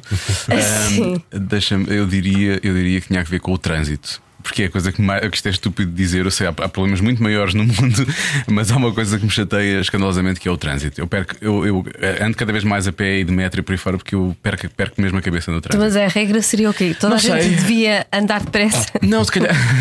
não, não, toda, toda, a gente devia, fazer, devia saber o que é que está a fazer, que é aquilo que me choca mais. Tipo, se, há três faixas, escolhe uma. Não vais no meio de duas, que é o que as pessoas gostam muito de fazer. Uh, tipo, vão virar... já existe, só que as pessoas não As pessoas não fazem, sim. Vais virar à esquerda porque é que encostas à direita. Não é assim uma curva tão difícil de fazer é uma perpendicular, é assim que deve ser feito. Esse tipo de coisas eh, que eu irrita muito, não sei. Ou então, se calhar, a regra disso é só aprendam realmente a conduzir antes de pegarem num carro, que aquilo é uma arma muito perigosa que ali está nas mãos. Regra, regra, não sei, regra pode ser qualquer coisa. Eu aqui vou ser muito politicamente correto, mas vou ser sincero. Era. Hum, pena de prisão imediata eh, para, para, eh, para crimes contra os mais fracos que sejam eh, provados de imediato, sem, sem burocracias e sem carroceiros de, de tribunais. Não passa pela casa partida, não recebe 2 mil escudos e vai diretamente para a prisão. Eu Diretamente acho para a prisão. Se, se fossem ter um, um encontro amoroso agora em 2019, Eu como é que seria? Não, não, não. Cada um com, com a sua parceira. Como seria? Sim, sim. Um Como é primeiro, normalmente? um primeiro encontro amoroso em 2019, como seria? Como é normalmente? Vamos Não, jantar. não, mas eh, tens de dizer onde é que ias. O que é que farias? Como é que tu imaginas? Tu podes imaginar porque tu estás solteiro, não é? É engraçado ela dizer isto. não? Tu podes imaginar porque é só isso que tu fazes, não é? Elas aparecem e tu pões a andar, não é? Portanto, Como é que é um excelente primeiro encontro? eu acho que é sempre um, um jantar mas- e, e uma boa conversa. Se não houver aquele clique no primeiro, não vai haver mais nada, não é? E, portanto, eu, eu acima de tudo, o primeiro encontro eu tenho que ficar a conhecer bem a pessoa. Ou quer dizer, nunca, é impossível ficar a conhecer bem a pessoa, mas tenho que perceber se há ali. Nem, nem passados 10 anos. Nem, pass- às vezes. nem passados 40 ou 50, né? Às vezes mesmo em casa é o que é, mas pronto.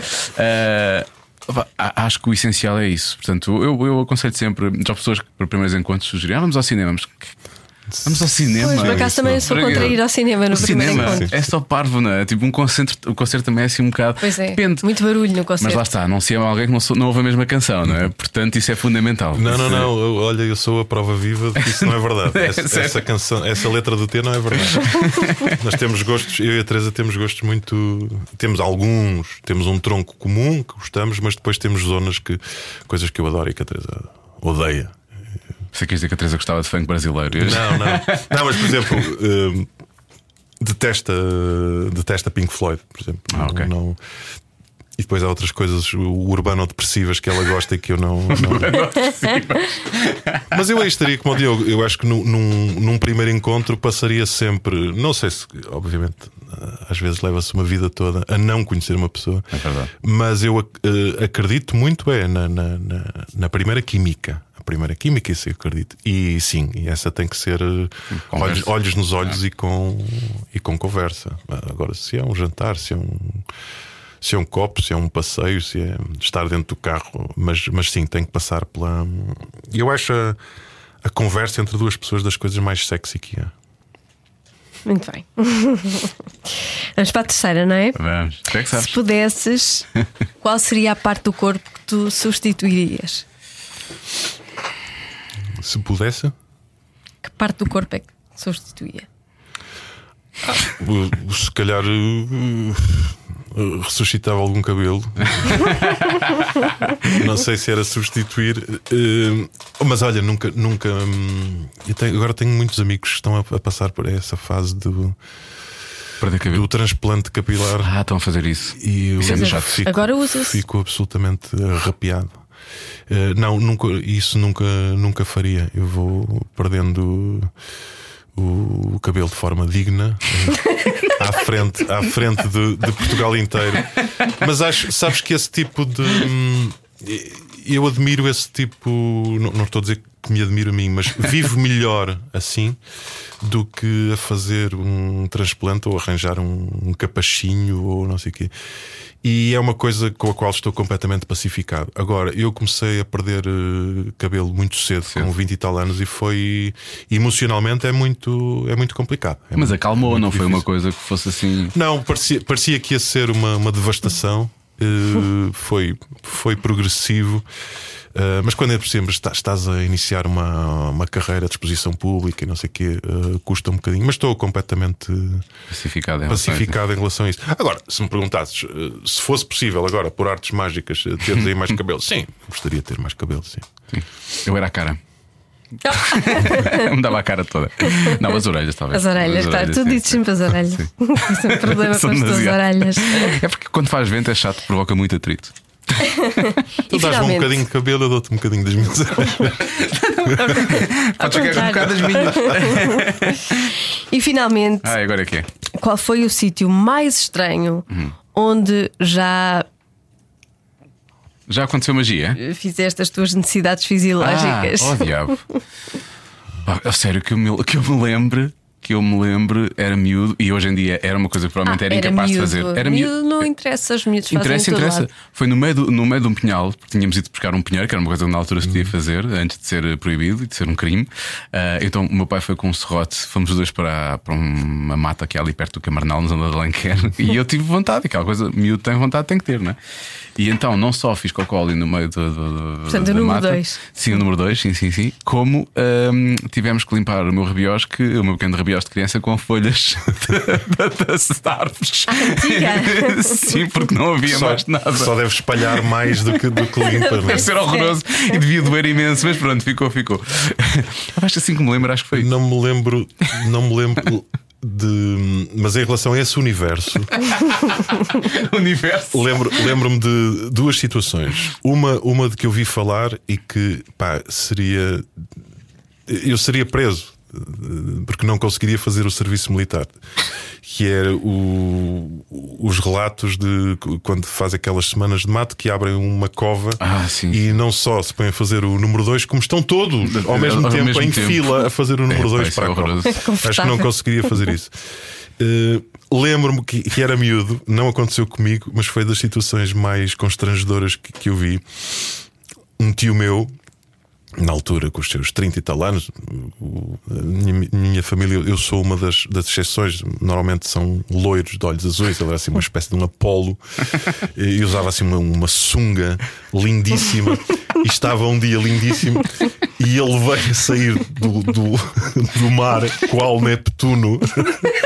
Abanando os cabelos, e eu começo a vê-lo a apertar as pernas e a tentar subir depressa para umas casas de banho que eram aí a uns 500 metros, só que não deu. E ele começa-se a borrar todo e tem que se sentar.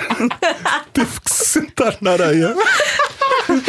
E então, completamente esmagado pela vergonha, começa a chorar. Ah, horror, pois. Põe a cabeça na areia e começa a chorar. Então tiveram que ir os amigos rodeá-lo.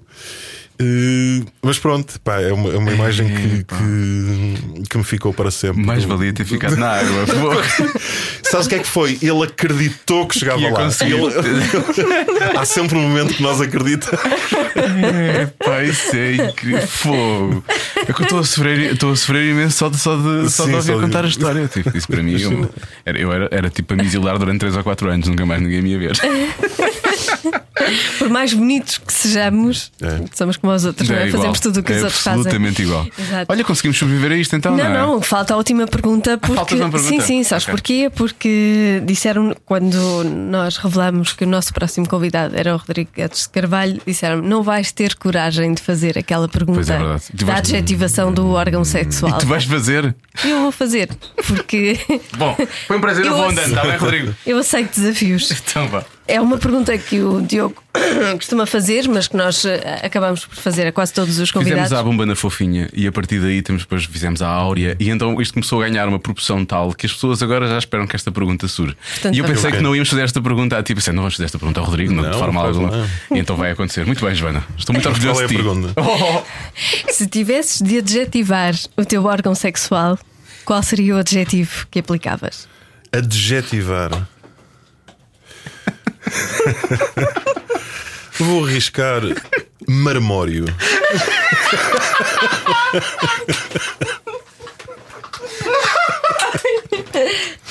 É diferente. eu continuo a ser surpreendido. A memória é muito bom, é uma coisa assim quase épica. Eu acho que Agora sim, está feito. Agora sim está feito. Rodrigo, parabéns, acima de tudo, pelo lado do marmório Wishful thinking. e pelo, e pelo projeto, eh, que é um projeto do Zeste Chave, e, e pelo disco. Agora ficamos à espera disso e ficamos à espera dos concertos também. O país e o mundo e o marmório. E o marmório. Cada um sabe de si. Com Joana Azevedo e Diogo Beja. Eu quero resgatar este adjetivo do Rodrigo e vou. Para ti? Não, não, não, para mim não. Ah, eu não tenho pretensões, Joana. Eu sei o que sou e sei ao que vou, ou o que não vou, na verdade. Ahm, não, eu quero resgatá-lo para este podcast. Porque este podcast é também ele marmório. Não sentes isso? Não é? Eu, eu diria que era mais maleável, não é? Porque nós adaptamos-nos muito Nós à- adaptamos. às eh, circunstâncias e às conversas. Mas o podcast está aqui de pedra e cal. Ah, isso percebes? está, está, é nesse sentido. está, está. É um podcast que está aqui de forma marmória também. Está duro, está, duro, e- duro, está duro. está para durar, vá. Não, Está não quer durar, dizer é duro, mas para durar. Mas é o que é que ela quer dizer com isto? Está para durar. E nas próximas semanas vamos ter Pedro Ribeiro, a propósito dos 40 anos da Rádio Comercial, mas não só. Falámos com o. Sou, sou, sou, sou Pedro e sou diretor durante, durante algum tempo e sobre muitas coisas. Vamos ter aqui o Arturito da Casa de Papel, Henrique Arce. Que é o melhor espanhol de sempre. É o meu espanhol O maior- preferido. sim, é o nosso eu, agora, eu já disse, adoro. Eu nunca, nunca fui muito fã de espanhóis, mas deste eu gosto realmente muito. Ele deu-me 27 anos. Pois disse que eu tinha 27 anos. Não é, atenção, não é de vida, não é de vida de para a frente. Ele deu de 27 anos de idade à Joana. Deu 27 Sim. anos de vida. E ele dizia: Olha, Joana, só tens mais 27 anos e. Era só estranho. Era, era só super estranho. Sim. Não, ele achou, achava que eu tinha 27 anos. E eu amo profundamente. Mas eu comecei a ver disso. a conversa a desenrolar-se e eu percebi claramente que ele achava que tu eras super nova. Pois. Quer dizer, que, que, que és, atenção, os, os 40 são os novos 30, eu vou fazer 40 este ano, portanto não. não... Mas sim, ele, ele, ele disse: me disseste mais 30, eu vou já ao médico dos olhos e não sei o quê. Sim. Ao, ao meu, vou já ao, ele dizia, dizia optometrista, não Sim, foi? Acho sim. que ele disse optometrista. E eu disse: Pois, então, olha, prepara-te, vais ter que comprar um telescópio. Porque... Mas pronto, vamos ter também nas próximas semanas Lubomir Stanisic. O Lubo vem aqui e diz: Isso vai ser. eh, Vai ser Vamos perguntar que prémio da NASA é que ele já recebeu na vida. se algum prémio da NASA ou não. e eh, o Gabriel Pensador, enfim, vão, vão ser semanas incríveis que vêm aí pela frente. Portanto, obrigado a todas as pessoas que subscrevem, que partilham com os amigos, que deixam ficar comentários. Não temos lido, mas temos que ir lá ler um destes Eu podcasts. leio, eu leio. Não, No- no Castbox eu leio. No podcast. Ah, no podcast, pois aqui é. no podcast. eh, porque deixe ficar o seu comentário um dia destes pode realmente ser ouvido aqui. As pessoas ficam todas é? pessoas e ah, espetacular, é mesmo isso, é mesmo Uau. isso. Uau. E obrigado pelas avaliações de 5 estrelas que fazem diferença, já ouvi dizer. Ah, então dê muitas. Dê muitas, dê muitas 5 estrelas, Dê dê, várias. Dê se puder dar mil, dê mil. Mil de estrelas. Bom, isto já passou, não é? Já.